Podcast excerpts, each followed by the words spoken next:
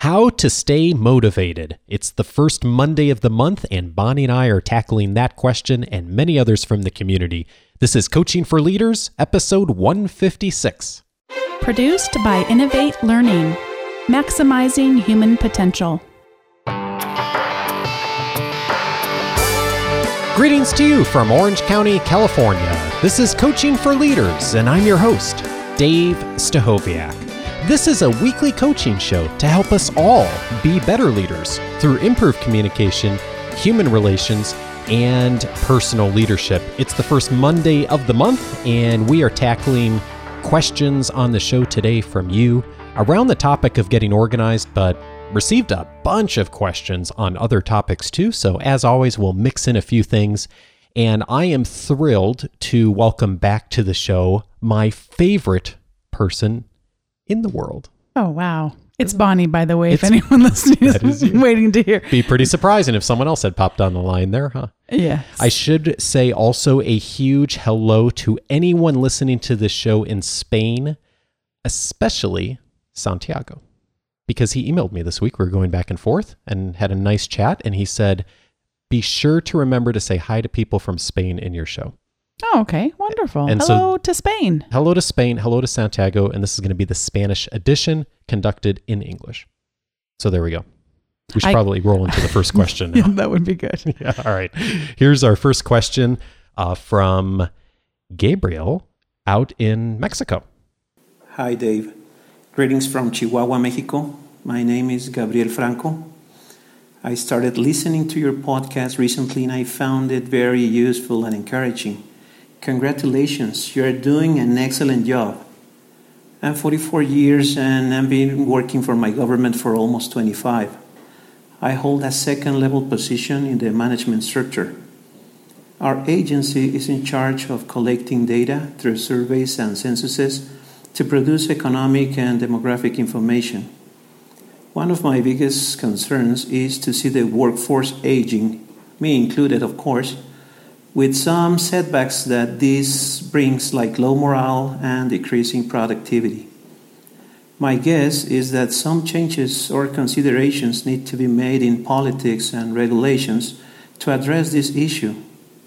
Is there a book, article, or any other source you may recommend? Thank you again for everything you do, and God bless. Thank you so much, Gabriel, for this question. And when I listened to this, Bonnie, I was originally wondering was he talking about Mexico as a whole, maybe because his agency collects this data for uh, or organizations. And so I, I, actually emailed him back, and he clarified that this is his organization specifically. Mm, that okay. that they're uh, the perception, at least his perception or other people's, is that it's the aging of the workforce that's causing some challenges here. So I, I have some thoughts on this, and I think you might as well. But my first thought is Gabriel, I'm wondering where the perception is coming from that it's an aging issue specifically. And the reason I, I, I, wait a minute, I have the same question too. So let me let me just. Oh, you, so, are you just going to jump in? Because uh, aging, Gabriel, I'm 43 years old, so I don't want that to be that that's the aging for workforce when you're 44 years old. You said yourself included. I am somewhat joking with you, Gabriel, but I still, you know, Dave tells me I'm still a young spring chicken, so at any rate, let's get back to sorry, took us on a little rabbit trail there. Let's come back and address Gabriel's question. Yeah. yeah, well, it's a good one for people to know. And my experience has been the exact opposite, Bonnie. I don't know about yours, but when I think of people I've worked with throughout my career, just anecdotally, uh, particularly the work I've done with people at Dale Carnegie, the people who have been older workers are often the people who are most engaged, are most loyal to the organization. And so I have not, I have found the exact opposite most of the time whenever there's a correlation with age. Um, and, I would say that's probably a pretty loose correlation, if any at all. So I've not run into this. So I'm wondering if maybe the premise of the question here is I'm wondering if maybe there's something else here that's a factor, in fact, potentially likely a factor. A lot of the public agencies here that, that I have engaged with, you actually can really tap into the older workers who will be retiring in the coming years and their desire to really leave a sense of legacy. So, one of the things that can be really powerful is to be connecting them, whether that's through them leading workshops, doing coaching, helping them start to tap into a desire to have made an impact so that leaving a legacy can be helpful. One of the references I do want to mention is that Dave will in the next coming weeks we'll be airing a podcast which talks about the millennials and that would be the younger generation. And and his guest will be giving you some advice so please feel, feel free to listen into that one as well and talk a little bit more about managing between generations. I think that'll be a helpful resource that's coming out in the podcast too. Yeah i would really challenge you gabriel that i'm age is probably not the driving factor here from what we know of your question. I suspect that there's policies in place or there's organizational culture that's in place in driving some of this. So I'm going to put a link in the show notes to some of the discussion we've had recently on organizational culture because I am guessing this is more of a cultural phenomenon than it is purely driven by age. And like I said, I, my experience has been the exact opposite on this. Okay, let's go to our next question. And this is from Tori. Tori had emailed in and said, I'd like to know if you have a group on a book reads or know of any groups that I can join to get advice about good reading for leadership. For example, which of Peter Drucker's books should I read? And I have a, a few thoughts on this one, Bonnie, of course. And any thoughts you have on as far as leadership reads? Well, actually, Dave and I both had the same thoughts, which is a great place to start if you haven't already seen it is Dave's giveaway that he gives when you sign up for his weekly updates. And it's his 10 leadership books, a list of them. And then he also has a video where he talks about them and why they have had a significant impact on him. So if you haven't seen that, definitely want to sign up for the weekly updates and get that resource which dave do you want to just share how we do that yeah coachingforleaders.com slash subscribe is the best way to do that and let me uh, let me mention two that aren't on that list. And Sure. you might even be thinking of the one i'm thinking of. Uh, two that are not on that 10 list which are would be additions is one is a book called leadership and self-deception and it's by an organization. It's by the arbinger institute. It's a fabulous fabulous book on leadership and just how you are thinking about how you approach others in organizations. If you haven't read, it's kind of one of those. Um, it's a hidden gem. A lot of people haven't heard of the book. I love it. It's one of my favorite books on leadership. And then specifically to your question from Peter Drucker, I actually haven't read much Drucker. I have on my book though the Essential Drucker, I think it's called, and I, I I've been meaning to read it for years now. It's been sitting there, but it was rated very highly when I purchased it of all the Drucker books. So if you were going to read one, that's probably a place to start.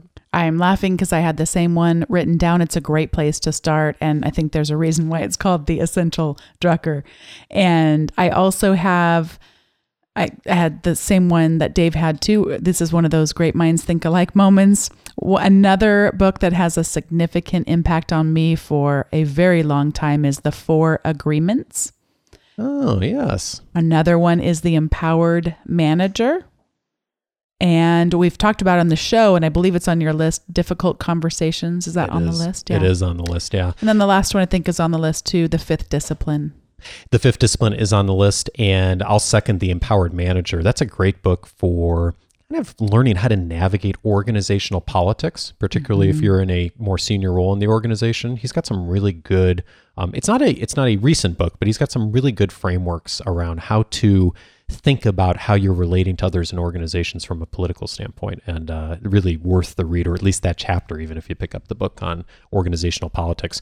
And I've had a couple of people, Bonnie, email me, including uh, Bushakorn, about a great book for selling skills. And you happen to be a, in addition to a regular garden variety business professor, you happen to be at the moment a sales professor, as in mm-hmm. teaching a class on sales and sales management. I know you, ha- I know you have a couple of suggestions on books on selling.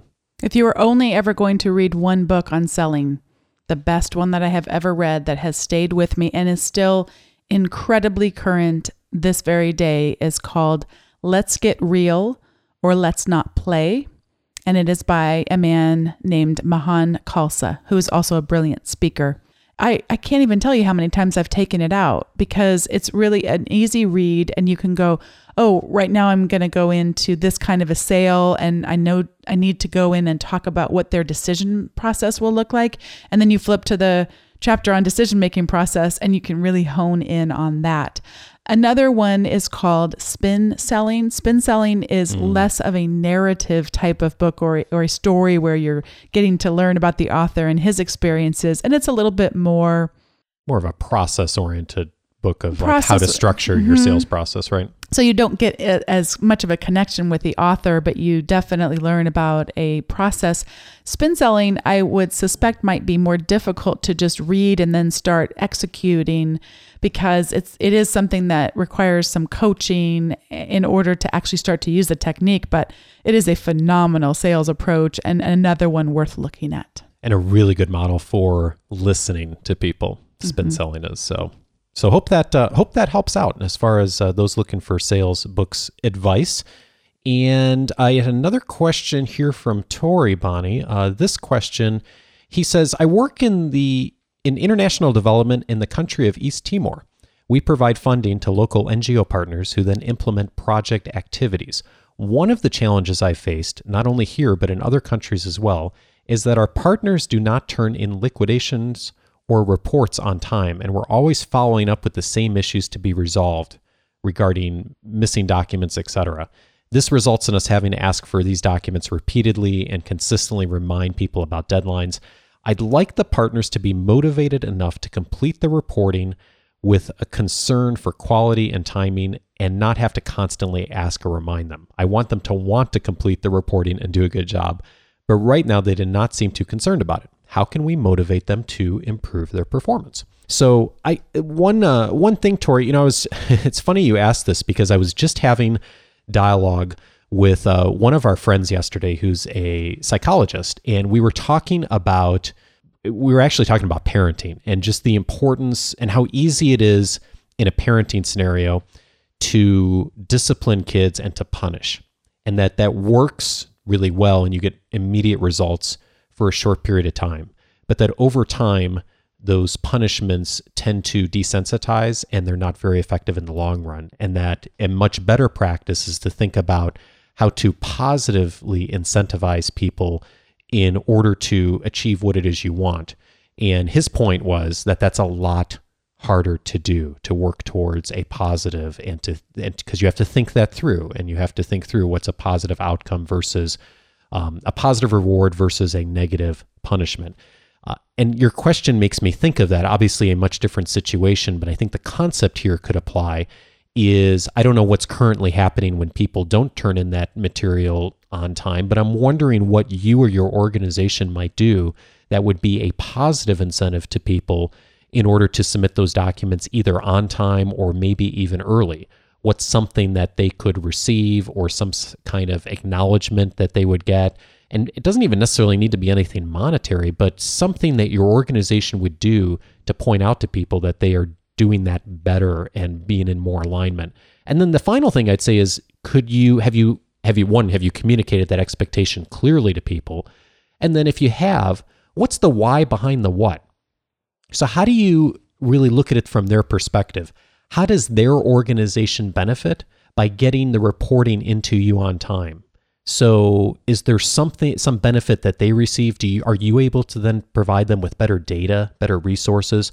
And to the extent that they know that, and you bring that up in dialogue and in conversations when when those positive things are happening, um, I think you get m- you get more likely to have engagement of people wanting to take action on it, and that's where you move beyond compliance and move more toward enthusiastic cooperation. Yeah, I think that there were a couple of things. There's a wonderful article which is from long ago that Harvard Business Review did, and I'm going to get the title wrong, but Dave may be able to help me. I know Hoping- exactly which one you're going to hoping- mention. Hoping for B when you're expecting A. Can you start to Oh, Google it? So you've, I always get the A and the B confused. And that is the whole article. And I love rereading it every few years because the whole article is all about what we train other people to do inadvertently. We have these systems set up and we don't realize that we're actually conditioning people to do the opposite of what we really hope that they would. And it it's a it's a quick read. It is one of those that it's not wonderful that people do this, but it's posted a lot of places on the internet where it really shouldn't be for copyright reasons and things. But if you D- Dave may or may not post a link to it just because they may not be have the proper copyright attrib- attributes, but he'll post a link of the name at least so you can search for the name and then you can find it on your own and we can all live with a good conscience that Dave didn't post it himself. But oh, there's the title. Yeah, the it's it's actually not Harvard. I thought it was too, but it's uh, from the Academy of Management Executive, and it Hmm. is an Academy classic on the folly of rewarding A while hoping for B. And it is a classic, classic article on management. It is fabulous on thinking through what results you're getting and how you may or may not have created the system to get the results you want. So it's a fabulous read for that. I'll, put the link in the show notes. It's it's a it's an unbelievably thought-provoking article that can really get you thinking about it because one of the one of the things I remember about the article that I think I would just caution you from following Dave's advice too much of thinking about rewarding the positive is when we reward the positive and do that in a transactional way which is not what Dave was describing but if you didn't have the richness of his answer you reward the positive. So, say for example, our our toddler son, two and a half years old, that every time he does what we want him to, to pick up his toys, for example, we give him a cookie. And the article talks about well, who is more trained in this scenario? Is it really our son?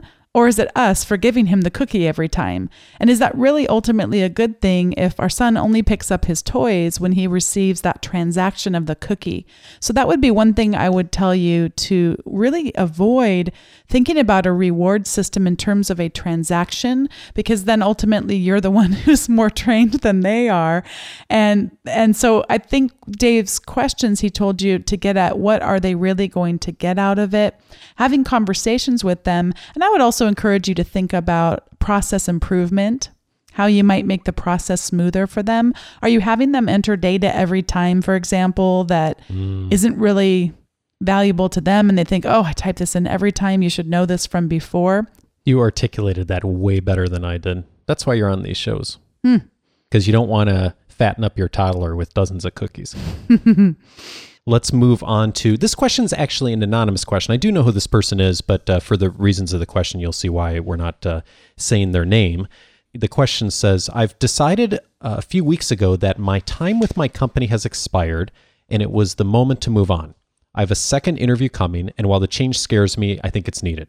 My health and marriage are affected, so change should be good. Well, I've not yet been offered the position. Um, I'm pretty confident things will go well. All that said, any suggestions on giving notice? My reason for leaving is because of people, and I cannot figure out a way to deliver the message without sounding whiny. I don't want to burn any bridges, but I also need to be firm and not allow my boss to convince me to stay. Do you have any suggestions on this concept? I would make a firm decision for yourself prior to giving notice that you either are open to some negotiation or you absolutely are going to leave. And from our email dialogue, I think you've already made that decision that you absolutely are going to leave. So if you're concerned is that in the moment you may have dialogue or, or have not have the confidence you want to not follow through with that decision you've already made, I think one thing I would do is I would be I would have already made the commitment to have left and accepted the next position so you can't back out of that. So that would be one suggestion. The other thought I'd have and I think Bonnie will probably echo this too is absolutely stay positive. Um, there there's there's really no benefit that you get at this point from telling people that you know this person I didn't get along with, I don't like the culture here, my boss wasn't good. Um, you want to talk about this as a great opportunity for you. This is the next step in your career. It's a wonderful a chance for you to move on and to be challenged in new ways and focus on the positive and not just with the person you give notice to, but the other people in your organization. Even if you've talked to others in your organization before about kind of maybe more of the real reasons behind it, I would stay positive here because um, all it takes is one person to say, "Well, I know why she's really leaving," and then you've got you've got a story that's following you potentially throughout your entire career when people check references and if you're in the same industry it gets really really messy. So that'd be my advice. Absolutely stay positive and talk about all the all the honest good things you can say about that organization. Bonnie anything to add on that? Yeah, I'm I'm just not entirely sure that I think that telling them that cementing it before the conversation gets had is necessarily a great idea. I don't know, just in terms of so that he doesn't or she doesn't back out. So, Well, I'm saying like that's one strategy. Like if you've already committed to this new job and you've you said I'm showing up, I think that makes it easier to leave if you're afraid in the moment that you're going to back out. Maybe. yeah, and I, I guess I would just say you got to own that fear and do it anyway. And Yeah. Well, I mean uh, that's the that's the other piece of it too, I, for I sure. tend to be. You never know what might happen in that process. So, yeah. for example, they say we'll pay you thirty thousand dollars to stay an extra week so that you can. Try, I'm making this up, but you can train the new person, and then you're already committed to a start date with the other company. That's where things could get a little bit dicey. So, Yeah, you know, I guess the reason I didn't even think about that is it says my health and marriage are affected. When you're getting to that point in Mm, yeah. a job, you're done. You know, Yeah. You want to make sure that you just are. It, no job is worth that. yeah, Yeah. For a couple days, a couple weeks, maybe, but long term, yeah, yeah. yeah. The only other thing I was going to mention is that Michael Hyatt, who has a really great podcast, had an entire episode on this subject. Hmm. And if you'd like some confidence and some ways of wording things, and I think he spent 45 minutes, if I recall, on the subject. Oh, interesting. I didn't know And that. I had one of my students who was going to be quitting her job, and I had her listen to it, and she absolutely loved it. So I would I would think that was worth a listen as you go about executing your plans. I certainly don't mean to pass you off to another podcast, but I, I think it's a really nicely done episode. Yeah, and he's he's got a great show. So awesome. Very good. All right, let's uh let's tackle our question here from Armando. Another question from Mexico. Hi Dave, this is Armando from Mexico and really want to say thank you for your podcast for your show. It really inspired me to keep learning and go for to be a, a leader. So my feedback is just that I want to thank you for all that you're doing. I really appreciate it. And well, my question is um, how can you be motivated? How can you be always motivated if you need to motivate someone else? Because it's it's easier to try to motivate someone else but if you don't feel that motivation in your life it could be difficult or um, the people that are following you could be um, without um, having the sense um, um, having the feeling that, that you really want to help them. So uh, right now i just lack mo- of motivation. So if, uh, if you can bring me with some tips to improve my motivation i will appreciate it. Thanks dave. Can I say something before we answer this? So, do you remember about a week ago we were having a late conversation at night, and I was like, you know, I am just, I just feel like I've hit this patch, or I've had the blues for like the last week or two. I just don't feel motivated on anything. Everything's going great, and yet I just feel like really kind of depressed now. And then, literally right after that, I came downstairs, I opened up the laptop, and this was the question that I heard. I was like, I don't know. I don't we have to send this question somewhere else. I do have a few thoughts, though. Mm-hmm. It's interesting how a few days of perspective does help. Um, but it, unless you want to go first, No, go right ahead. my few thoughts are Armando is that you know I think we all get to this place. I know I do. I think there's probably two or three days every month when I hit this patch. I just don't feel motivated. So I think the first thing, at least for myself, is I just try to give myself grace and and accept those times when I don't feel the motivation, I don't feel the drive for whatever reason to keep things moving forward. And I try not to really make a big deal out of it, and I try not to panic too much when it happens. Um, and so, so that's one thing that I've found that has been helpful to me, especially in the recent past. Um, the other thing I'd say is just to be intentional about what goes into your life. Who are the people around you? Um, what kinds of things are you reading? What kind of television are you watching or not watching? I really try to be really intentional on those things. And for the most part, I find that my environment really supports me in a lot of ways to keep me motivated most of the time because I really am careful about who I spend time with and the kinds of things I read. Not that I ever look at bad news, but I'm, I'm really careful about not spending a lot of time on that because I know that it messes with my psychological stability. Um, you know, even re- the news has not been great in the world and in the country over the last couple of weeks, and uh, and you know, and uh, ironically, you know, that's been a couple of weeks that I've been more blue. I spent more time reading the news and focusing on that, and I think that it's just there's just you just have we just have to all limit that and be real conscious of that. I have one more resource too, but Bonnie, you might have some ideas. Well, Dave was touching on one of the things that I was contemplating might be helpful, and that is the idea of the theory of social intelligence. And one of the things under social intelligence, so we, we talk about there's there's regular intellectual quotient, our IQ, and that's our our brain smarts. And then there's the emotional intelligence, and that's more about being in tune with who we are and how we're feeling. And then the social intelligence is the recognition of the interplay between people and being intelligent about that.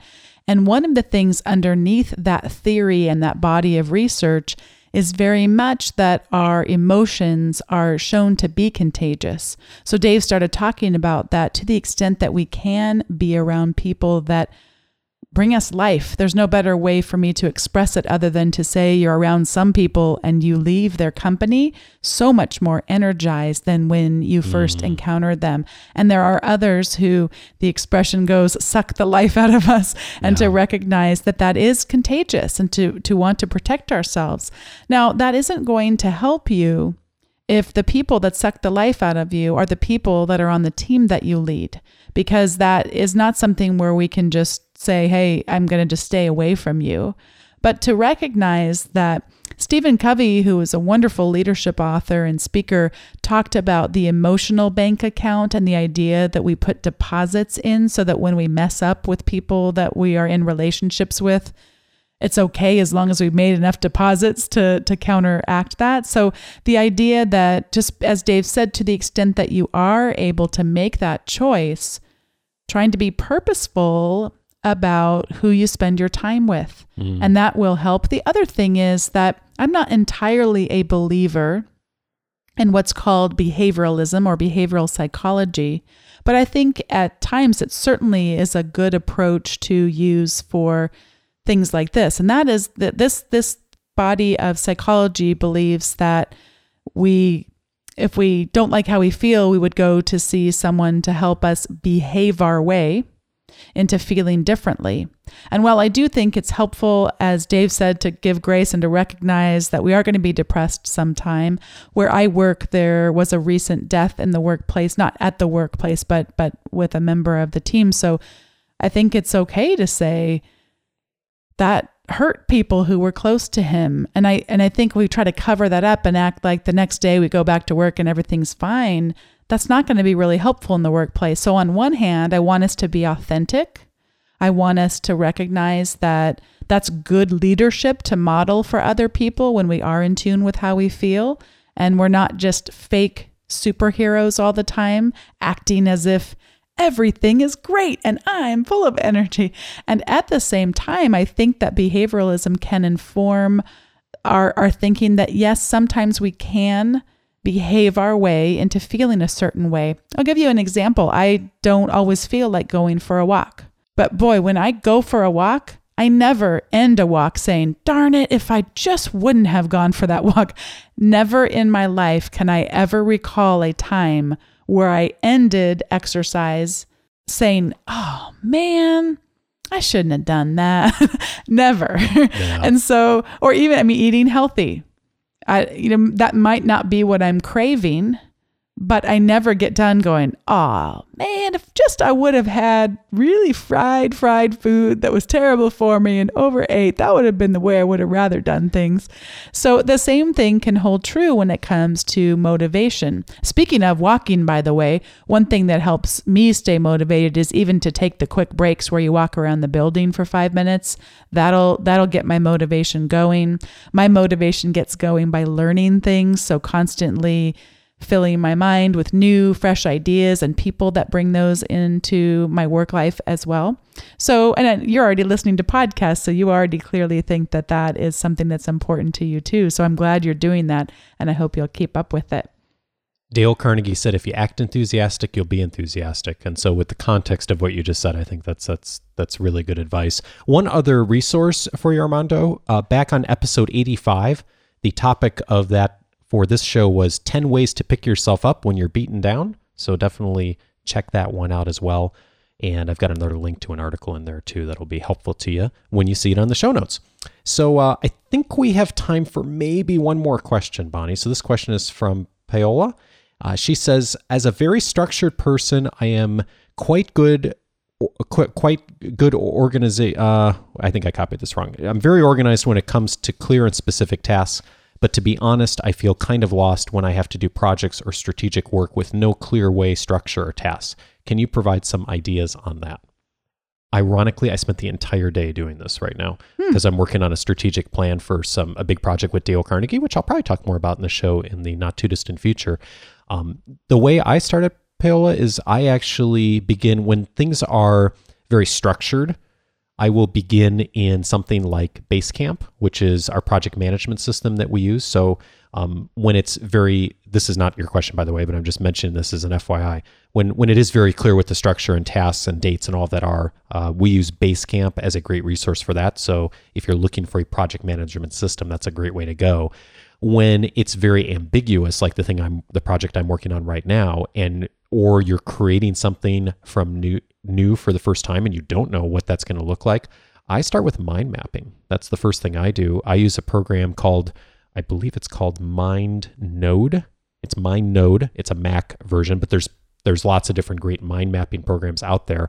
And I usually put whatever it is I'm working at right at the center and I just start mapping, I draw a line away from that center topic and I start thinking about what are all the big things that are coming to my mind around this. And sometimes, if it's appropriate, I'll get other people involved with that. In fact, the mind map I've been working on with three or four people over the last couple of weeks, just thinking through all the different aspects of it. And then once I've got it all down on paper, or as a team, we've got it all down on paper, then what we do is once all the ideas are out, then we go through the process, excuse me, of starting to structure out okay now what which which of these are most important? What do we need to put dates around? What's going to be actually part of the strategic plan? What are going to be the tasks that are going to go along with this? But but you can't do that until you have a sense of like what's all there and all the big ideas around mind mapping. And you do mind mapping too right bonnie? Yeah. I, I was going to go a different take on this. Are you, please are you, okay? Yeah go. So i love that you asked this question. I'm not sure your own background professionally, but this is one of the things that holds people back from the next level of management. So again, I don't I don't know what your current work is, but this is something that oftentimes is a hindrance to moving up in organizations. So it's wonderful you're asking this question and recognizing that you're good at the tasks but have this area of deficit. So it, it's a it's something that is a different way of looking at things because we don't know all the tasks that are going to happen. So, one of the things we start with is to think about the end in mind. I know we've talked about that on the show before. What's the end going to look like? If you don't know what the end is going to look like, but you've been tasked to do some project or deliverable, then what's really key is to figure out who are your stakeholders. And your stakeholder shouldn't just be the person who assigned it to you. So you want to get that person who assigned it to you thinking about who else should have ownership and perhaps even without them maybe even knowing that you're coaching them to be thinking about stakeholders too. So you want to identify who the stakeholder groups are and specific names if appropriate. And then go out and start asking these different people one question. When this is done, what will success look like? And then you stop talking and you wait. And you discover in every every time I have ever done this in my career wow different stakeholders think differently about what success is going to look like. I wish you the best as you look to do this. And check back with Dave and I. We'd love to hear how it's going with you.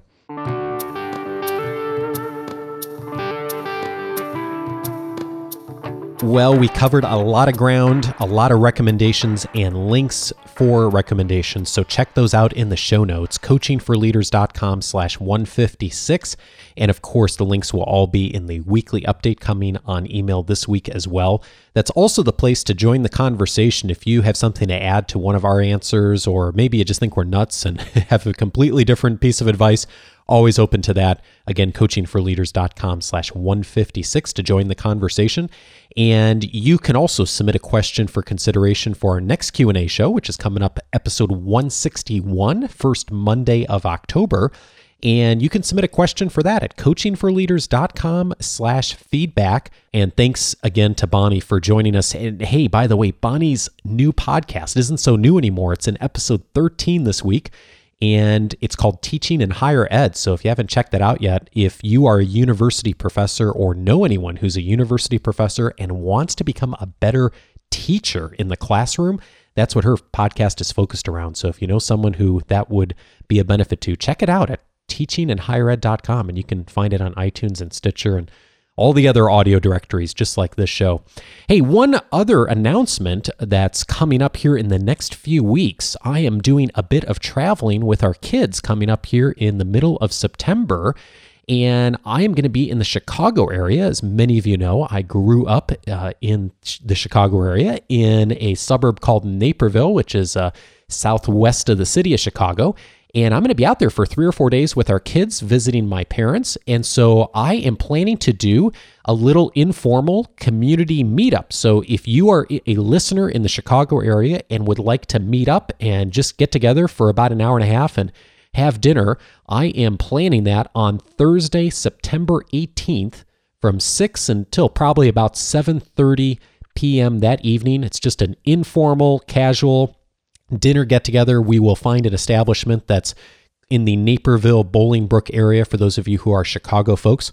So I know we have a lot of listeners in the Chicago area. So if you're out there again Thursday September 18th 6 to 7:30, here's what you'll do. Send me an email to feedback at coachingforleaders.com and in the subject line just put Chicago dinner. And depending on how many of those I get, we'll figure out a venue that makes most sense for uh, for the number of folks that are heading out. So just send me an email again, Chicago dinner, and I will get back to you with more details once I have them. And uh, and I'm excited to get to connect with folks. Uh, the first meetup I had planned last year, and it didn't quite happen because my travel plans uh, had changed up last minute. But uh, this time the trip's happening for sure. The tickets are bought, so we're going to be out there, and I'm looking forward to getting to connect with some of you on the other side of the country. And uh, can't wait to meet up in person. Hey, a special thank you this week to those of you who subscribed to the weekly update, which was a whole bunch of folks, and you're going to get all of the links we talked about in today's show, the recommendations in your email box on Wednesday. And if you would like to join that as well, just go to coachingforleaders.com slash subscribe.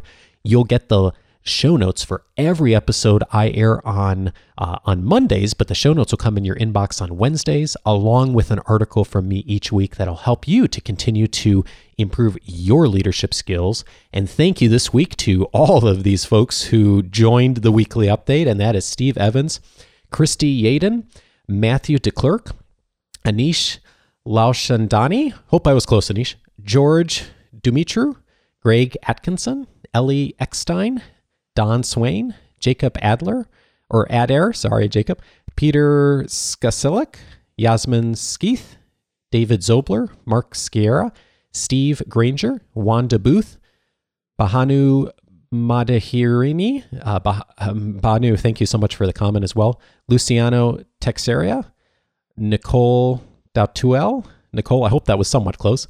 Craig Ariano, Stephen Jordson, Tom Melly, Anusha Wenkantasen, and Isabella Echeverri. Uh, Isabella, some tough names this week. Isabella, I hope I got close on that. And if you subscribe to the weekly update as well, in addition to getting those updates, you'll also get my guide to the 10 leadership books that will help you get better results from others. You already heard about it in this episode. So again, coachingforleaders.com slash subscribe. Also, a very big thank you this week to two folks who took the time to go and write a review on iTunes about the show. One of those was Tori Peace. Tori, thank you so much for the comment on iTunes. I so appreciate you taking the time to do that. He was one of the folks who asked a question in this episode, so thank you so much, Tori. And I also want to say a very special thank you to Near Lerner, my new friend. Uh, is also out here in Southern California, and he hosts and produces the new podcast called The Legal Seagull. He's about 12 weeks in. It is an amazing show on the American legal system. I've listened to every episode since I've started listening. It's one of my new favorite shows. So if you're interested in the American legal system, uh, check it out at thelegalseagull.com. And thanks, Near, for taking the time to write a review and being a part of this community as well. Hey, have a great week, everyone, and I'll see you back next week. Take care.